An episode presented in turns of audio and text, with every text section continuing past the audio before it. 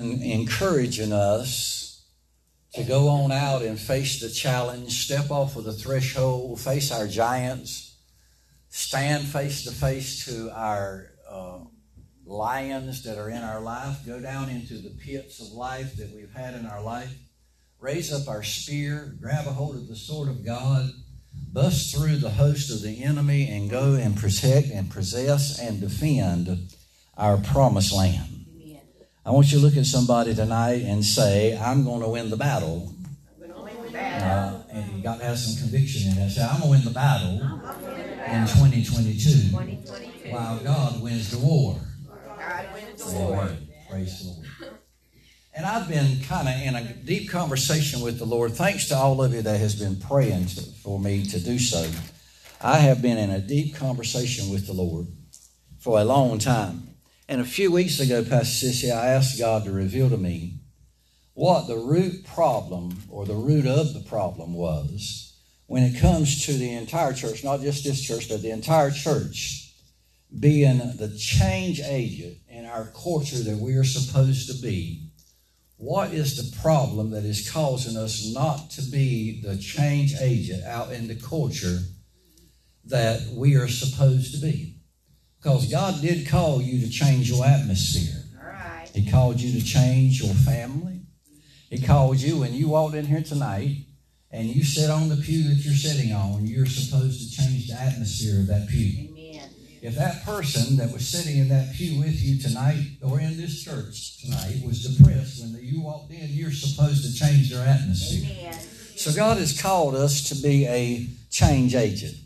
And that set off a conversation that I've been having with the Lord for several, several weeks. Uh, in the middle of the night, sometimes two, three, four o'clock in the morning, why as I've been out uh, in the field working, as I've been talking to, to Tina, as I've been in the house, it set off a conversation that's still go ongoing today. And that conversation to me has really been extremely enlightening. How many's ever had the Lord speak to you? He gives you one sentence. And when He gives you that one sentence, there is so much in that one sentence, it takes you a long time to comprehend what God is trying to say. Amen. If you've never been there before in that intimacy and in that level, God will literally open up your mind to things that you have never thought about in your life. Amen. Amen. Some of you tonight, as I started church service, I walked around and asked every one of you, I said, What was it that you wanted to be when you were a little toddler? What in your life did you really want to be? And most people told me what they were wanting to do, and I'd ask them, I said, Well, did you make it? And most of you told me, No, you didn't make it. And I asked uh, some of you, said, Well, why didn't you make it? Some said, Well, I come close. Some said, Well, I got elements of it, but I didn't make it all the way. One said they were too old. Another one said that they had to handle and deal with somebody of the opposite sex. There was all kinds of issues and all types of reasons why we didn't do what our dream was for us to do. But God is calling a church in 2022 that knows how to dream. Amen. And it can still dream. And God is the ultimate dream catcher. He can catch our dreams and He can make it come to pass. And I believe that you're going to find out something about your life tonight. And I really want you to open up your heart to receive. Amen. Amen. So I asked the Lord, I said, Lord, what is it that is keeping the church from being the change agent that we are supposed to be to our culture? Why is it that everybody is running away from the church, it seems now, and not a lot of people are involved in the church like it used to be? I remember that the church was the dictation of the calendar of the community. Whatever the church was doing, that's what the community was doing. Now, the church barely has enough people to keep the doors open. And I want to know why. And the first thing, and he said a lot of things, but the first thing that he spoke to me or the Spirit said to me is, and you might want to write this down because this has a deep, deep talk to you tonight. And the Spirit said this just as clear as day to me. He said, We try to be too reasonable about what we believe. Listen to that because we try to be too reasonable about what we believe. Hmm. I mulled over that for a couple of days, Aunt Janice. I was trying to get a good understanding of it. So I looked up the word reasonable. I said, Lord, what does the word reasonable mean? And the word reasonable means that you make sound judgment. don't seem to be like a bad situation. That you have enough um, uh, understanding and enough of thought process in your mind that you make a sound for judgment. But it goes on and says it is to be sensible and to be appropriate. And that's where the Spirit started speaking to me and said the problem is, is yes, the Lord wants you to be able to make a sound judgment. But the word reasonable takes in all of your senses what you see, what you taste, what you feel, takes in all five senses what you hear, and we become too reasonable in what we believe. And as I began to look at that there, as I said, well, we're, we're a little too reasonable with it. I looked up the word reason. I want you to hear what the word reason does. And, and some of you that are spiritual start to get this tonight. The word me, reason means it is the power of your mind to think. Now, I don't know about you, but when God saved me, He did not deliver my mind 100%. He done His work on the inside of me in my spiritual mind. The Hebrew word for the mind in the spirit is the word lib or lab, as we hear it. It's where you go in and you create things. But the word reasonable means that you are thinking in the power of your own mind. Yeah, yeah. And you're trying to understand and find a cause or an explanation and justify, bring some type of justification in what you believe. And I began to understand as the Spirit was talking to me with this, it carried me a little deeper with this. I said, you know, that is the truth. We all have got to see and understand everything before we can truly believe. Mm-hmm. And until we can settle the argument on the inside of ourselves and make it reasonable to us, then we're not going to partake in something that don't seem to be reasonable in our life. Amen. We want to be able to give a reason or we want to be able to give an argument for what we believe in. Because after all, Betty, if you can't explain what you believe in and what you believe, then everyone thinks you're flat out foolish. Amen. Did y'all hear what I just said? If you can't believe, explain to somebody what you believe and why you believe that, everybody looks at you like you have lost your mind. That you are foolish. Amen. So turn to your neighbor here tonight and ask him, say, Are you foolish? Let's do it like this. Look at someone say, I will not be normal. I will not be normal. I'm called to be foolish. To be foolish. Now stop and think about that. I will not be normal. I preached a message that said, Not this time, I refuse to be normal uh-huh. when we were talking about chasing the lions. But God has not called you to be normal. That's right. The Bible tells us that He has called us to be foolish. Yes. And when you're foolish, the word foolish literally means that you're doing things that's unreasonable. Amen. As you're doing things that's crazy. As you're doing things that other people don't see. We want to be able to present an argument and be able to convince somebody of everything that we believe. And if we can't do that there, then the world looks at us like we're just lost our mind. Anybody ever looked at you and said, I don't know what in the world you believe, you just lost your mind. Amen. Amen. The problem with having a belief that is reasonable, the big problem with having a belief that's reasonable is that you cannot have faith in God and it be reasonable. You can't understand it. Because God asks you to believe in some things that's not reasonable at all. What I believe, in fact, is hilariously impossible when you look at the natural realm. You see, I believe that an axe head floated in the water. I believe that a God stood out in the middle of nowhere on nothing and he called something out of nothing and he spoke it and he created a universe and not only this universe but multiple universes and there's galaxies all over the world and his word is going out. That's unreasonable. You can't really fathom in your mind and explain how that works how god said this and that happened. I believe that god has called us to be foolish. And the church has missed that call. We have missed it tremendously. Amen.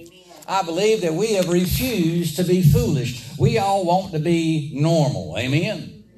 My mind tells me that to arise out of a tomb after three days of being dead right. is unreasonable. That if mama died and she's been in the, the, the uh, uh, funeral home and she has already been embalmed and all of her blood is out of her body and there is no life blood in her whatsoever and she's been dead for three days and all of a sudden she comes walking back. I can't explain that. I can't give you a reason why it's happened. I, I believe honestly honestly when i look at it in reason i honestly believe that it cannot occur. If there ain't no blood in a body a body can't live. But somehow Jesus come up out of the grave in a glorified body. After the blood had drawn out of him and spices was ready to be put in him and he lives forevermore. And I believe that. And that's unreasonable. It's hard to believe that. Amen. I believe that axe head defied the laws here on this earth and it floated to the top of the water because a man prayed probably the craziest prayer that I've ever heard in the, the scriptures and said, Lord, let it float. I believe today for someone to speak this universe into existence gives me no reason to explain how that can happen. So, what God has called you to do is to believe the impossible because the impossible is unreasonable. How many of you here tonight has faith in God enough to believe for the impossible? Amen. Now, if you're going to be a follower of Jesus Christ, I got you something for you tonight. You have got to believe in the impossible. Because because you cannot believe in Hare Krishna, he's dead. You got to believe in a risen Savior that came down from heaven, emptied himself, and took off his royal diadem, come down lower than a word, born of a virgin birth, lived here on this earth 33 and a half years, died on the cross, went into the grave, went down into hell, got the death, the key to death, hell, and the grave, come back up, appeared for 50 days, ascended up to heaven, and was exalted at the right hand of God, sat down beside God himself, and release the Holy Ghost to come down here, and you got to believe, although He's sitting up there, He is with you always, even to the end of this world. That's unreasonable. It blows your mind. Amen. And we here believe that. Amen. We really do believe that, but we really don't believe that. we believe it, but we really don't believe that. We want to be able to explain everything about it. Amen. You got to believe, and if, if, if you're going to be reasonable about this thing, you got to tell, uh, explain to somebody how a woman that is a virgin that has never known a man, has never had a seed of a man in her vessel, can birth a baby. You got to be able to explain that. I wonder, is anybody here tonight that can explain that? And none of us can. I'm not that smart. Amen. I don't know how in the world wine turned to water, but I do know the Bible says that it turned to water. Amen. I don't know how in the world a man could fly off without a, a spaceship or a spacesuit and just go right out of this galaxy into space and not have any oxygen and keep right on ascending up there and not die. I don't understand all that. It's not reasonable in my life. And the reason that God spoke to me and said the reason why you're not breaking out is because everybody's trying to be reasonable about what they believe. I believe that's the truth. Amen. How in the world can a man save the world by building a boat? Don't make no sense, does it? How in the world can he get every species on the face of this earth to come to the boat and to live in that boat for over a year and not sit there and get sick and all that? How can that happen? How in the world could a five foot guy stand in front of a 13 foot guy and sling one rock and hit him in the only place in his armor that had an opening with it and take him out? That's hard to explain. Amen. Here's what you need to understand there is an innate desire on the inside of you, each and every one of you, to be accepted at all cost. Hear me now. Everybody here tonight wants to be accepted. Everybody wants everybody to like you. We want to be accepted for who we are. And because we have that innate desire on the inside of us to be accepted, we will do anything at times that it takes to become accepted. And God didn't call us to be that way. Amen. You see, that desire that we have, and so we, we began to have that desire, and it shows up in our life at a very early age. And when that desire comes, we begin to learn at a very early age that we are to become a conformist. We're supposed to conform to everything we've been told. Now, the word conformist, it means a person who conforms to an accepted behavior or an established practices. He complies with all the rules complies with all the standards. He's wanting to match in society. And he's trying to make something similar in form or type. In other words, you're wanting to fit in, and everybody wants to fit in. Amen? So we try to look like everybody else. Mm-hmm. Help us, Lord. Amen. Turn to that neighbor outside and say, I might not look like you, but I'm trying to. Yeah. We all want to dress like each other. We want to talk like everybody else. How you doing today, brother? I'm blessed of the Lord. I'm doing wonderful. I'm doing great. The Lord has surely blessed me, and all hell is breaking loose in the house. We all want to be accepted. In fact, when we started coming to the church, we probably had never said amen in all of our life. But now that's a constant word that we're speaking because we all want to talk like each other. We probably never said hallelujah, but that's a part of our dialect. We began to come together, and the end result of all of us wanting to try to fit in, trying to look like everybody else, trying to talk like everybody else, trying to dress like everybody else, is that we become like everybody else. Amen. Amen. We're just normal. Normal. Ask your neighbor, say, Are you normal? Here's what happens we hide the way we really think because it's peculiar from other people and what they think. We're scared to tell anybody exactly what we really truly think because we don't feel like that Sissy is going to accept us if she knows exactly how we think. Oh man, I'm already deep in that this morning, this evening. Amen. We behave just like everybody expects us to behave, don't we? We smile when everybody expects us to smile. We clap our hands when everybody expects us to clap. We get up and we move when everybody expects us to, to move. We listen to conversations when everybody expects us to listen. How many's ever listened to a conversation you ain't heard a word they said? Let's admit that tonight. Amen. What happens is, is we refuse to open up ourselves to danger or to uncertainty. And we wind up in our life never letting everybody know exactly who we are and exactly what we think and what we're putting up and what's going on in our life. And we allow the lack of confidence that we have in who God has made us and we allow that anxiety that we have about ourselves to remain hidden and we just conform to the dictates of society. That is very dangerous. One man said, To thine own self be true. And he finished up his little quote and said, If you're not true to yourself, you won't ever be true to nobody else. So turn to your neighbor tonight. Let's confess something. Look at him real good and say, I know you, but I don't know you. I want to be able to meet some of the real you tonight. I want to be able to meet some of the real you tonight.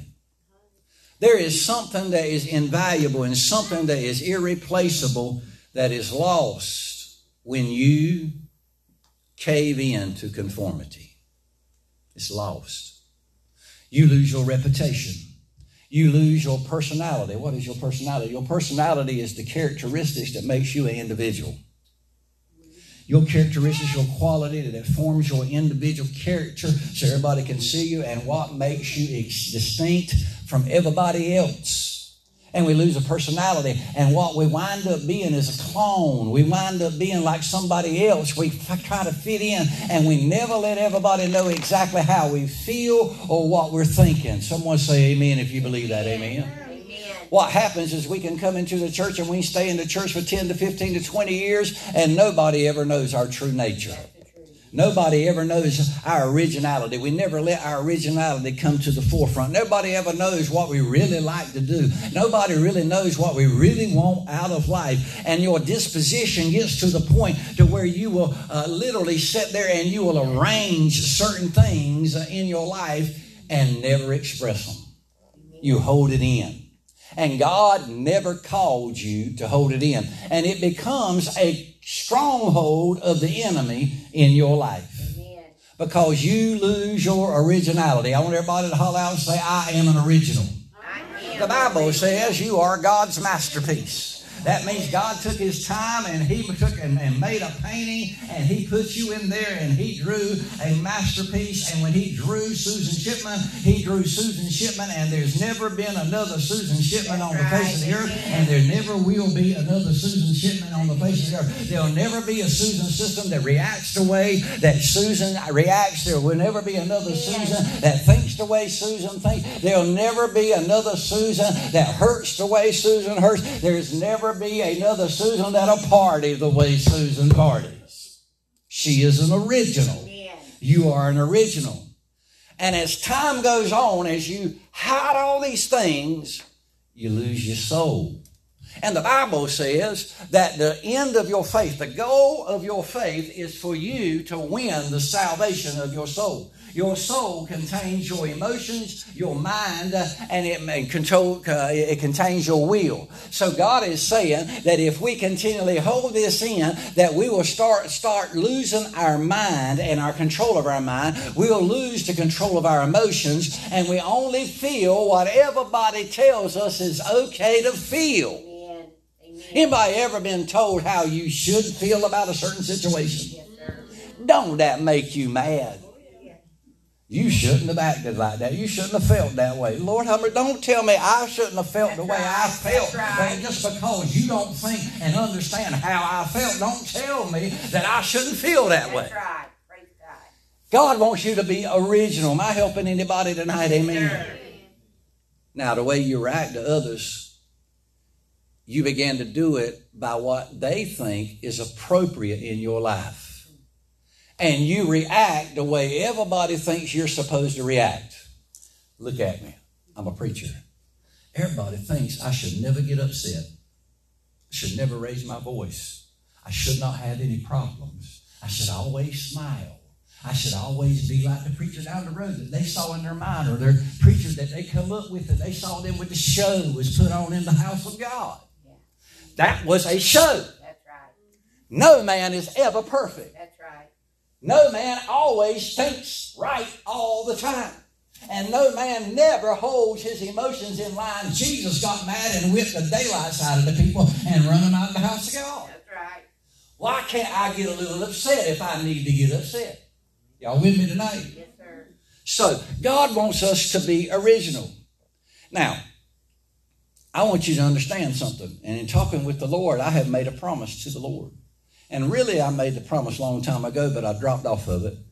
And I remember praying, and I said, Lord, I don't want to be like nobody else. I want to play the piano different than anybody else has ever played it. I want to sing different than ever, anybody's ever played it. I want to be a preacher that is different. I want to be a preacher when somebody comes to the house of God, they get some help. They hear something new that they've never heard before in their life. And by the grace of God, most of the time, God has allowed me to do that. But I made a comment to the Lord years ago, and I said, Lord, I refuse to be a carbon copy of somebody else. I is what I is. I am what I am. They're in a conversation, and I pick on her a little bit. They in a time that I preach to y'all that Tina tells me I should say a different word than what I say.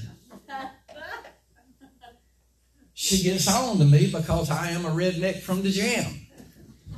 And it don't matter what you dress me up like I'm a country farm boy. And I will always be a country farm boy. And I'll say something another instead of something another. I got a slang out there and I got to be who I am. But see, when you began to allow all this to happen in your life, when you do so, you began to live a life of settling. And when you begin to live a life of settling, you live for something less than what God has intended you to be. God has not intended for you not to be all that you can be. You live something less. You settle for a marriage that's less than what God intended for you to have. You settle for a state of life that is less than what God intended you to have when He put you in a situation.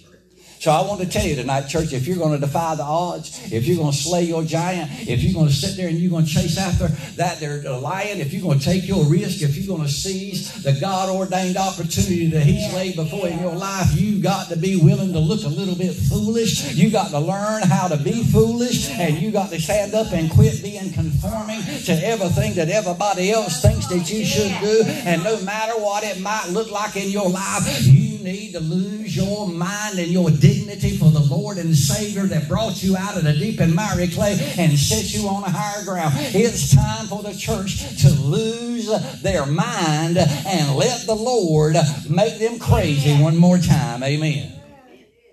All right. How many want to be foolish for the Lord? Let me see your hand. Amen. You know what? No matter what it might look like, God's will is not foolish. And I'm going to tell you, there's a lot of times, Janice, God will tell you to do things that's flat out foolish looking. Amen. I believe that we all down deep on the inside of us really want to do something crazy for the Lord. Mm, well, I thought I'd get a little better reaction to that.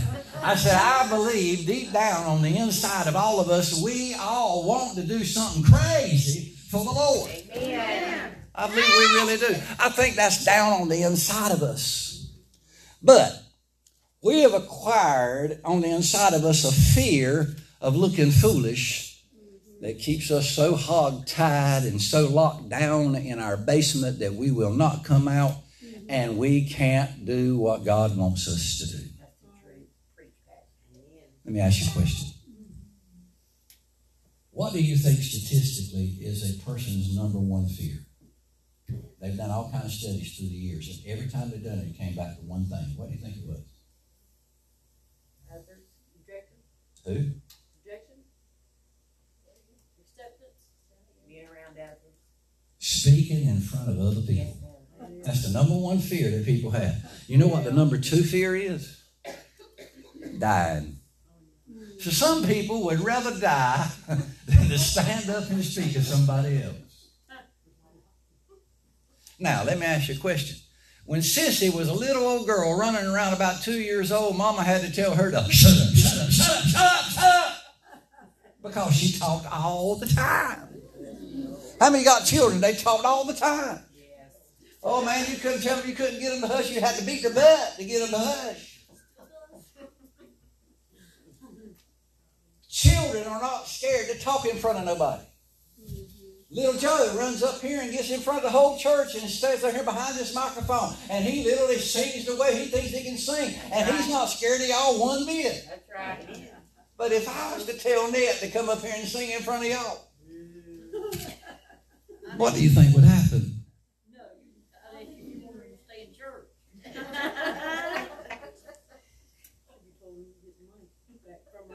Here's the, here's the truth. And as your preacher, I've got to tell you the truth. The fear of looking foolish has dictated your actions all your life. It's dictated your reactions all your life. And it's dictated your behavior all your life.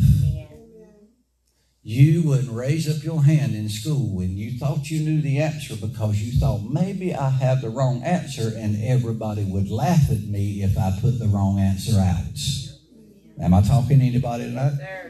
You wouldn't go ask that girl out or you wouldn't let that darn boy know that you were interested in him and would be interested in going out to him because you feared that he or she would reject you. Right. Am I talking to anybody? You didn't change your major in college, or you didn't change that job when you got a certain age because you were fearful of being foolish. And when you turned 50, you weren't going to change that job because you've been doing it all of your life. And I'm not going to look foolish now. Amen. Amen. People would think I'm foolish. Some of y'all married somebody and they thought you was flat out dumb. Amen. But here's the truth If you're not willing to look foolish, you're foolish. If you're not willing to lose it all and look foolish, you're foolish. The word foolish means lacking good sense. And God has called you to being foolish. He wants you to lack some good sense. In other words, He does not want your natural senses dictating what you do, when you do it, and how you do it, and who you do it to. You are supposed to live by your spiritual senses. Anybody getting me tonight? Amen. The word foolish means that you are lacking good judgment or you are being unwise. And God is calling you to lack good earthly judgment and to be unwise in the world's eyes. He's not wanting you to be stupid in the spiritual realm, but He wants you to be flat right out stupid when it comes to this earth. He wants you to be mindless of the things that's going on around here. He wants His children to act silly every now and again. He wants His children to be idiotic every now and again. He wants us to literally be thoughtless every now and again and do things without thinking about it for 50 hours before we decide that this is the way we need to go. He wants us to be senseless, 100% senseless, and just in reckless abandon obey Him and let everybody think you're foolish for once in a while. Amen. Here's another truth. If you're going to have faith, you got to be willing to look foolish. Amen. Amen. I'll say that myself. Amen. Don't you think Noah looked foolish out there in the middle of the desert building a, a boat? Don't you think there that Sarah looked kind of crazy going into the maternity shop to buy some maternity clothes at 90 years old? And when her, well, what, what size you need? Well, let me try it on and I'll tell you. Don't you think that was kind of foolish that the little girl would look at him and say, wait a minute now, you're 90 years old too, but sure, you ain't pregnant. She looked mighty foolish, didn't she? Amen.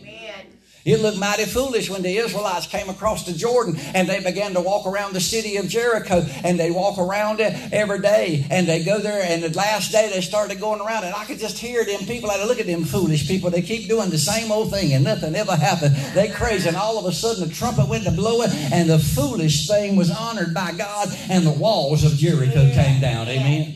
I believe David looked mighty foolish when he run out there with a sling and a stone to face a 13 foot giant that had been set there for 40 days and keeping the whole nation of Israel's mighty soldiers away from them. And he went out there and told them before he ever done it, he said, I'm going to feed your carcass to the birds because you have defied the Lord God of the army of Israel. I thought that he was flat right out foolish when he did it. I believe Benaiah Benaniah looked mighty foolish when he went out there and run down into the power, I'm sorry, the lion's pit in his own domain in the lion's den and killed that lion. He looked mighty foolish. Amen. And how many of you here, if we were out there in the middle of a lake and we were all on the boat, and I got up and I decided I was going to walk off the boat on the water because I thought I could walk on the water, how many of you think I had my mind right? How many of you would try to stop me from taking a step off the boat? I'm sure Tina would go to holler, No, you can't swim. Peter was flat right out foolish, amen. Jesus looked foolish when he was hanging on the cross half naked. But you know what? That's the essence of faith. You got to act foolish.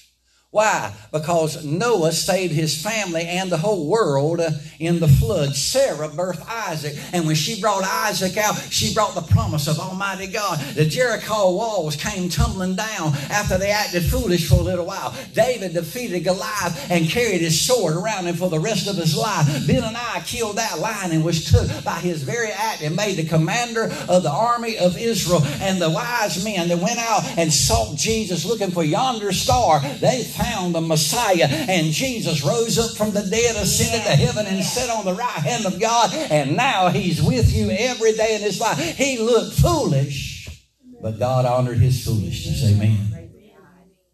The reason why you ain't got no further than you have in your life right now is you're not willing to look foolish. I look mighty foolish up here screaming in the holler when the microphone spit flying all over the place. I look mighty foolish sometimes. But the greatest miracles, the greatest breakthroughs that you will ever have in your life, the greatest turning points that you can witness in Scripture always happen and goes back to somebody who acted like and was willing to be foolish. Why? Because God did not call you to be normal. He called you to be foolish. So look at your neighbor tonight before I read my scripture and say, I refuse to be normal. God called me to be foolish. Maybe I'll get this crowd foolish before it's over with. First Corinthians chapter 1, verse number 26. I want you to see what Paul said about this. He says, For you see your calling, brethren, how that not many wise men after the flesh, not many mighty men, not many noble are called. But God has cho- chosen the foolish things. I want you to look at your neighbor and say, I'm a foolish thing. He has called the foolish things of the world to confound the wise. And God hath chosen the weak things of the world to confound the things which are mighty.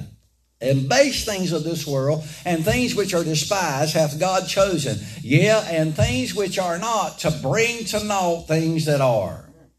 Why? Next verse says, because no flesh should glory in his presence. God said, You're a foolish thing, and I called you to be a foolish thing. Nothing has changed since that scripture. It is the same way it's always been. So I asked the Lord, I said, Lord, I want you to help me to explain this to my congregation. Because this is just the first point that he made to me. And as I went studying a little bit, I found a study that was done on divergent thinking. Probably never heard about it before. Divergent thinking is uh, thinking that is different than what everybody else thinks. It is a thought when you use a variety of premises, especially premises that are unfamiliar to you, and you base your inference on something that's been unfamiliar to you, and you throw all limitations to the side while you're looking at it, and you reach a conclusion. Basically, it basically means that you have intellectual originality and you think outside the box. It's called creative thinking. It's called, say, well, you think in a certain way when everybody else tells you that it can't be done, you sit down and figure out how it could be done. And they done a study over a period of some 70 years, 70 years. Now get this, over 70 years, and they studied kids all the way up to the time they graduated, all the way up to the time that they died and they left this earth.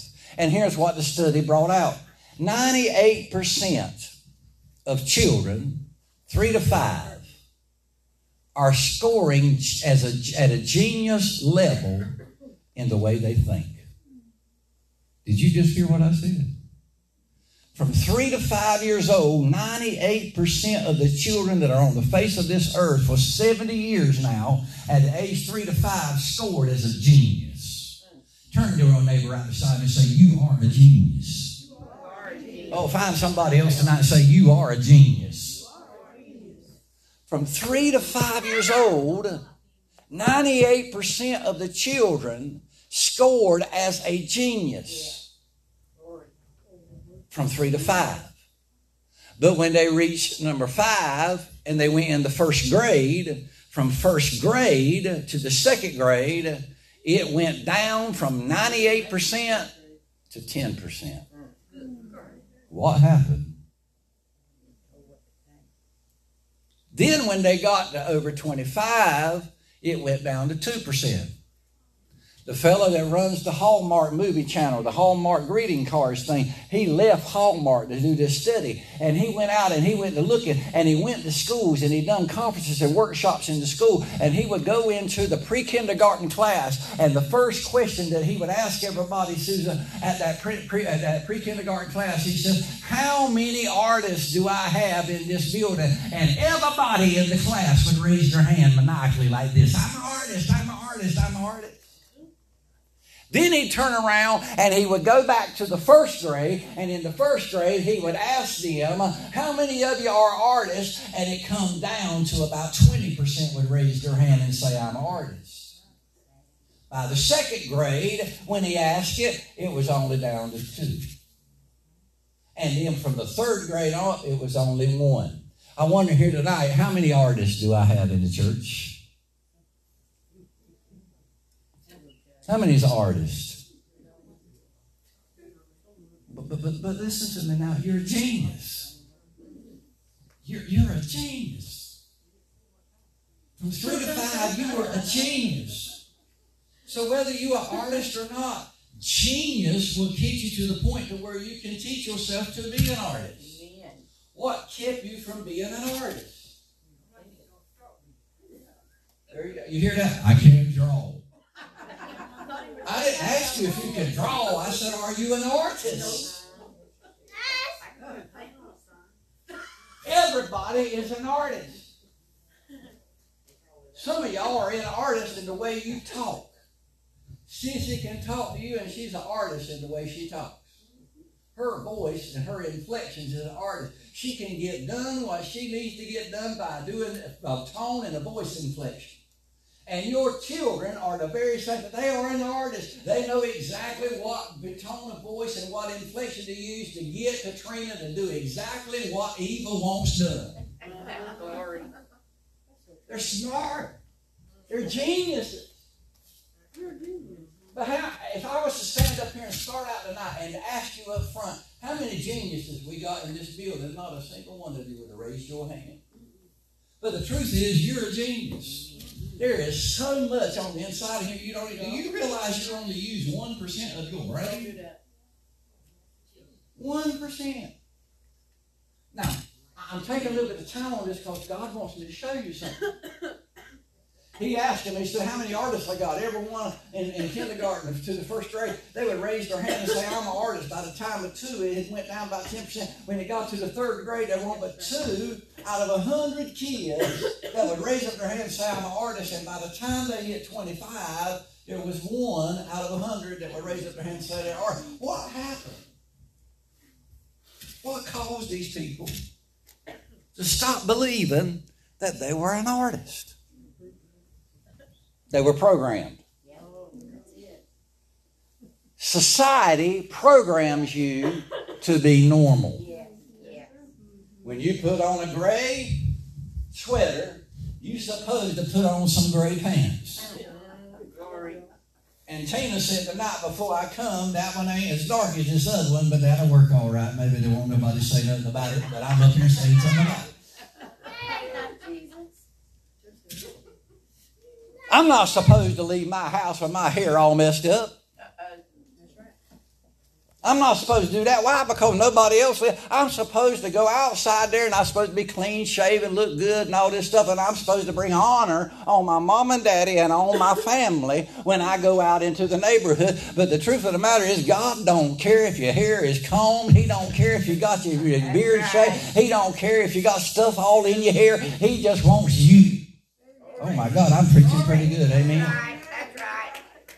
Glory. Anybody ever had anybody look at you and say you're weird? Oh, yeah. That word weird, now we use that word, but that word, and we use it as a derogatory term, but I'm going to tell you what, that's the greatest compliment you never get in your life. Because that word weird means you are supernatural. Yes. That word weird means that you are not of this earth. That word reared actually means you got power to control your destiny. Look at your neighbor and say, I'm weird. I'm And I know it. God is calling a church to get up and wind up being weird. Amen. Sir, yes, sir. Now, how many of you read your word before? How many has read a whole lot of crazy stuff in this word? It blew my mind when I started studying the story of Ezekiel, and God told Ezekiel, He said, You go out there and you preach the gospel and don't open your mouth. So, how can you preach and don't open your mouth? He went out there and he laid on his side for 390 days. And then he turned, well, for a certain number of days. Then he turned around and laid on his other side for another day. And then over 390 days, he cooked his meal over dung. And God told him to do that. Angie, that's kind of weird, ain't it? That's kind of nonconformist, amen. When I began to study, uh, and I, when I began to preach, I always wanted to be the one that would give something other brand new, so I would get away from the very uh, popular topics, and I'd preach on stuff that you ain't never heard nobody preach on before. And I preached a message one time entitled "Don't Let the Ass Speak to You," and I talked about Balaam when the donkey talked to him and told him that the angel was standing there to kill him. The dumb ass talked to go to a jackass talked to Balaam. Y'all need to hear me now. God told Hosea, a man of God, a prophet, a preacher, to go down to the red light district and to marry a prostitute and bring her into the church and have babies with her. Now, how would y'all, how would that go over here in the church if I done that today? I just divorced Hannah and I run down there and I got me the biggest prostitute there is, wherever they are now. And they come in here and I set her on the front pew and I said, Now she's the first lady of the church and you got to start treating her like the first lady. Some of y'all wouldn't treat me like the first man. Amen. You know what I found out in my life? God loves variety. God is a God of variety. He acts and he speaks in mighty different ways. And another thing I found out is being normal is overrated. I don't care what people think of me anymore. I, I don't like, there's one thing I got a problem with. I don't like somebody to think I told them a lie. I don't like that. But other than that, I don't really care what nobody thinks about me. Why? Because I was not called by my God to conform to this world. That's right. That's right. I was called to conform to Jesus Christ. And what I found out when I studied this word is that Jesus was a nonconformist. He didn't conform to the world. And if you're going to conform to Christ, then you got to be a, non- a nonconformist. You got to say, I'm not going along with that. Romans 12 and 2 says, Be not conformed to this world, but be you transformed by the renewing of your mind, that you may be able to prove what is the acceptable and the perfect will of God. You cannot find out what the perfect will of God being a conformist. You got to have a point in your life to where you are different than everybody else. I want you to smile at somebody and say, I am different than you. I am different. I'm tired of all y'all acting just alike. I'm tired of the church acting just like. We got too many people in the church that acts like each other. Amen. Betty is Betty Radley. She's the only Betty Radley that there is on the earth, and the only one that's ever been here, and the only one that ever will be. And I want Betty to act like Betty. I want Angie to act like Angie. I want you to think the way God told you to think. I'm sick and tired of a church that's not celebrating diversity. I'm ready for a church to look at everybody and say, you know what? Ben can think this way, and John can think this way, and Emily can think this way, and Kip can think this way, and we can still raise up our hand and worship the God that brought us out of the deep and miry clay. Look at somebody say, I ain't going to be normal no more. There's nobody ever been like you, and nobody's going to ever be like you. You are one and the same. That's a testament not to you, but to God, because God created you, and God celebrates your originality, and He wants you to be an, a designer's original. Y'all with me today? Amen. Amen. Now, here's a problem that we've had in the church. It's been taught for years, and it's a stronghold now in the church. And anybody that preaches against it, they're crazy. We think for a person to be mature or grow up means they have conformed to what we think they should be. Y'all follow me now? Yes, sir. if, if you ain't growed up and you talk the way the preacher talks and you go to church the way the preacher goes to church and you don't worship the Lord the way the preacher worships the Lord, if you don't do all this, then you ain't grown up yet. How many of you has been guilty in your life of saying, well, they need to grow up? Uh, uh, Preach, pastor.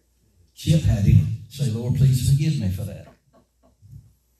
Because you see, maturity has nothing to do with earthly conformity. Right. Maturity has everything to do with heavenly conformity, where you are conforming to what God desires in your life. I want you to understand as he speaks to you today that God really has not gave you a dress code. He didn't tell you that after Labor Day you couldn't wear whites. He didn't tell you that you needed to wear flat shoes because you were too tall. He didn't tell you you needed to wear heels so that your shape would look a lot better. He didn't tell you that your hair is supposed to be brown when it was given to you as being br- uh, gray or black. He didn't tell you none of that stuff. He didn't give you a dress code, and he sure didn't turn around here and give you a verbal code and say you can't say I is what I is. He said, You're supposed to say, I am what I am. God celebrates us. He did not tell you that you could not go out there and be an original person, an original creation, and go to whatever place you feel like you need to go. Right, That's You see what that is? Is it's called superfluity, and Paul preached against that thing. He taught. He said that if you are in this situation where you're so dogmatic, trying to make everybody to conform to your idea of, of maturity, that literally you are showing everybody how thoughtless you really are. Because superfluity means that you lack any type of sense at all. You lack any way of thinking at all in your life. You don't have any character. And I believe that what has happened in the church is the church don't have no more character. Amen. God never called you to be a clone. Never called you to worship like Sissy does.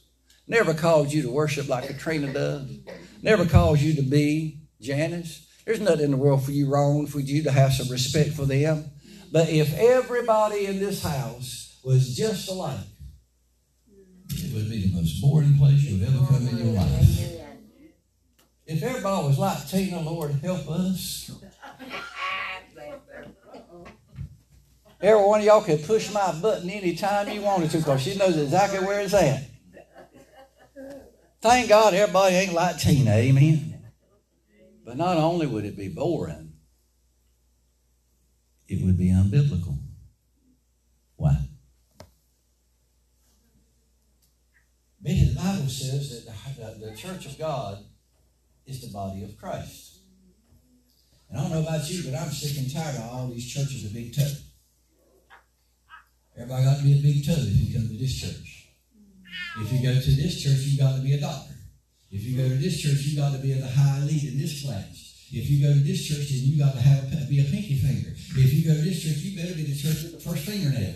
If you come in here, you better be the first church with the big nose. Or you must be the you got to be a, a church of the, the, the uh, first church of the best haircut that you've ever had in your life. No, God is wanting a church that's the entire body. He wants a big nose sitting back there on the back row. He's wanting a little toe sitting here on the front. He's wanting this pinky finger over here. He's wanting this fingernail over here. He's wanting the mouth over here. He's wanting the eyes over here. He's wanting a church with diversity. Yeah, because a yeah. body without every part working all together is nobody at all. Amen. Amen. And that's what's happening in the church. Can I help anybody here tonight? Amen. Hurry up and I'll try to finish. I haven't got a whole lot of amens tonight or any of that stuff, but I'm just trying to help you out a little bit. Look at your neighbor right beside of you. Look at him real good and say, Your part Your part is different than my part. part. Say that again. Your part is different than my part. Different than my part. Good word, Pastor. Let me explain something to you. Society, their goal is to make you less foolish. Society, the church, the schools, they're suppressing your creative genius. And in doing that, there, from the cradle to the grave, you are pressured to be normal. You're supposed to react normal. You're supposed to always do this. But sometimes in your life, there was some time somewhere in your life that you had that fleeting moment where you thought about exactly how smart you really were. Mama asked me one time, about four years old, she said, What you gonna be when you grow up? I said, I'm gonna be the president of the United States. Then one day she asked me in front of granddaddy, she said, Tell granddaddy what you said you're gonna be. I said, I'm gonna be an astronaut. Then a little bit later on, daddy says something about to his uncle. He said, Tell him what you said you was gonna be. I said, I'm gonna be a country singer. And another one asked me, I said, I'm gonna be a lawyer. Another I said, Well, I'm gonna be a doctor. I didn't have no limitation in my life as a young child what I was gonna be. I didn't realize that I come from the jam and that I didn't have no money and I wasn't smart as everybody else. I was told that I came from the jam. I was told that I'm a country boy and I was told that I wasn't smarter than anybody else and that I couldn't do what I had in my mind that I could do. I told y'all one time I wanted to be an airplane pilot. That's the one thing I really wanted to be, and I wanted to join the military to do that. I went and tried the military, and the military failed me on the physical, and I couldn't even get into the military. And it just been, and I kept telling everybody I won't never be able to fly a plane because I can't go to the military. I was trained in my life and programmed that my genius did not uh, uh, uh, uh, did not stay in my life and I gave up my dream. That's why I was walking around and asking you tonight, what did you want to be when you were a small child? And I heard all of you tell me all this stuff. And so I said, Well, did you make it? And the majority y'all told me, No, I didn't make it. And when I asked you why you didn't make it, one told me she was too old. Look at a person right beside and say, You're never too old. If you got a mind in you and you got two hands and two feet, you got a body, you still can do what God wants you to do. I don't care if God, if you if God's been calling you all your life to preach the word, I don't care if you're 95. That's God didn't call Moses until he was 80 years old. It's time for the church to get to the point to where we realize it and we start letting the fool out on the inside of us and we allow God to do something in our life. Amen. Because you don't know what I found out. Jesus didn't just come to free us from sin. He came in our life to free the fool in us. He came in here to set every captive free. That's more than freedom from your sin. That's when He came to release you from all of your psychological straitjackets that you put on in your life. And Jesus has come to redeem you from your lack of potential. He's wanting you to be all that you can be. And now He's wanting you to let the fool out. Turn to that person right beside you and say, You got to let the fool out. Now, I know this ain't going to be real popular, but this is what that means. That means you got to start getting up and acting like you're crazy. There's some of y'all, listen to me, there's some of y'all been in this church and you have felt the music and you've been having a good time and all of you just sit there and you say, well, I better not do anything because somebody might say something to other and somebody might not join me and I'm going to look like a fool. That's what God wants you to do is act like a fool. That's right. And when this church starts acting like and looking like a fool, that's when God will bless us. That's when God will deliver us. That's when God will raise us up. And we'll be able to go look our lion in the face. And we'll be able to destroy that lion. We'll be able to raise up our spear and look the devil right straight in the eye and say, God gave me this territory and I will win the battle because I'm going to do something crazy. I'm going to do something of the foolish. God told you know, Peter said that Jesus said, if it be you bid me to come, he said, come on, look at somebody, push and just just get them off awake tonight and say, God said, come on. God said, come on. I believe some of us need to start praying for the fool that come out of some of us. All right, all right. We need to really be crazy. I'll close tonight real quick. One of the words for worship is the Greek word hallel. And one of the meanings for it is to be clamorously foolish. Now, what does it mean to be clamorously foolish? Uh, I wish that I could get somebody here tonight to jump up here and act like they're clamorously foolish just for a few minutes. If you're going to worship the Lord, you got to be willing to be foolish. How many's ever turned a cartwheel in the church? That would be too foolish, wouldn't it?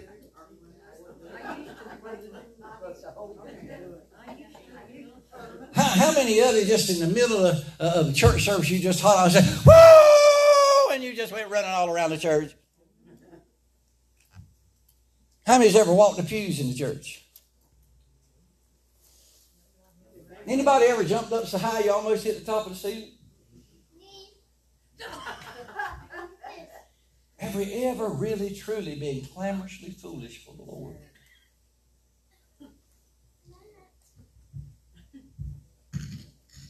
David learned how to be foolish. David went and got the Ark of the Covenant. And he was bringing the Ark of the Covenant in, and he was so happy. And he got foolish. And he ripped off his king's robe, and he began to dance right there in front of everybody.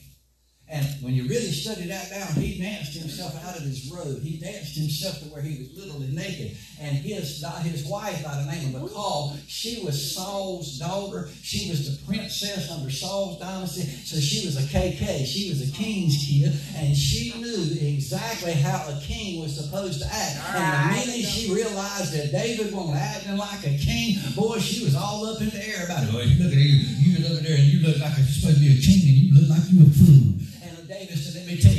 Something. I'll lose everything That's I right. He said, because what I just done, I've done it before the Lord. That's I didn't right. do it before the people. I did it for the Lord. And you better believe if I'm crazy now, I'm going to get a whole lot more crazier. The more God does for me, I'm going to get a whole lot more crazier. So the church needs to get a lot louder. We need to shout louder than we've ever shouted before. We need to run a little bit harder than we've ever run before. We need to act a little bit more foolish than we've ever acted before. And when God gets you away from all of your fear of being foolish, that's when God will deliver you and make you all that He wants you to be in your life. Amen.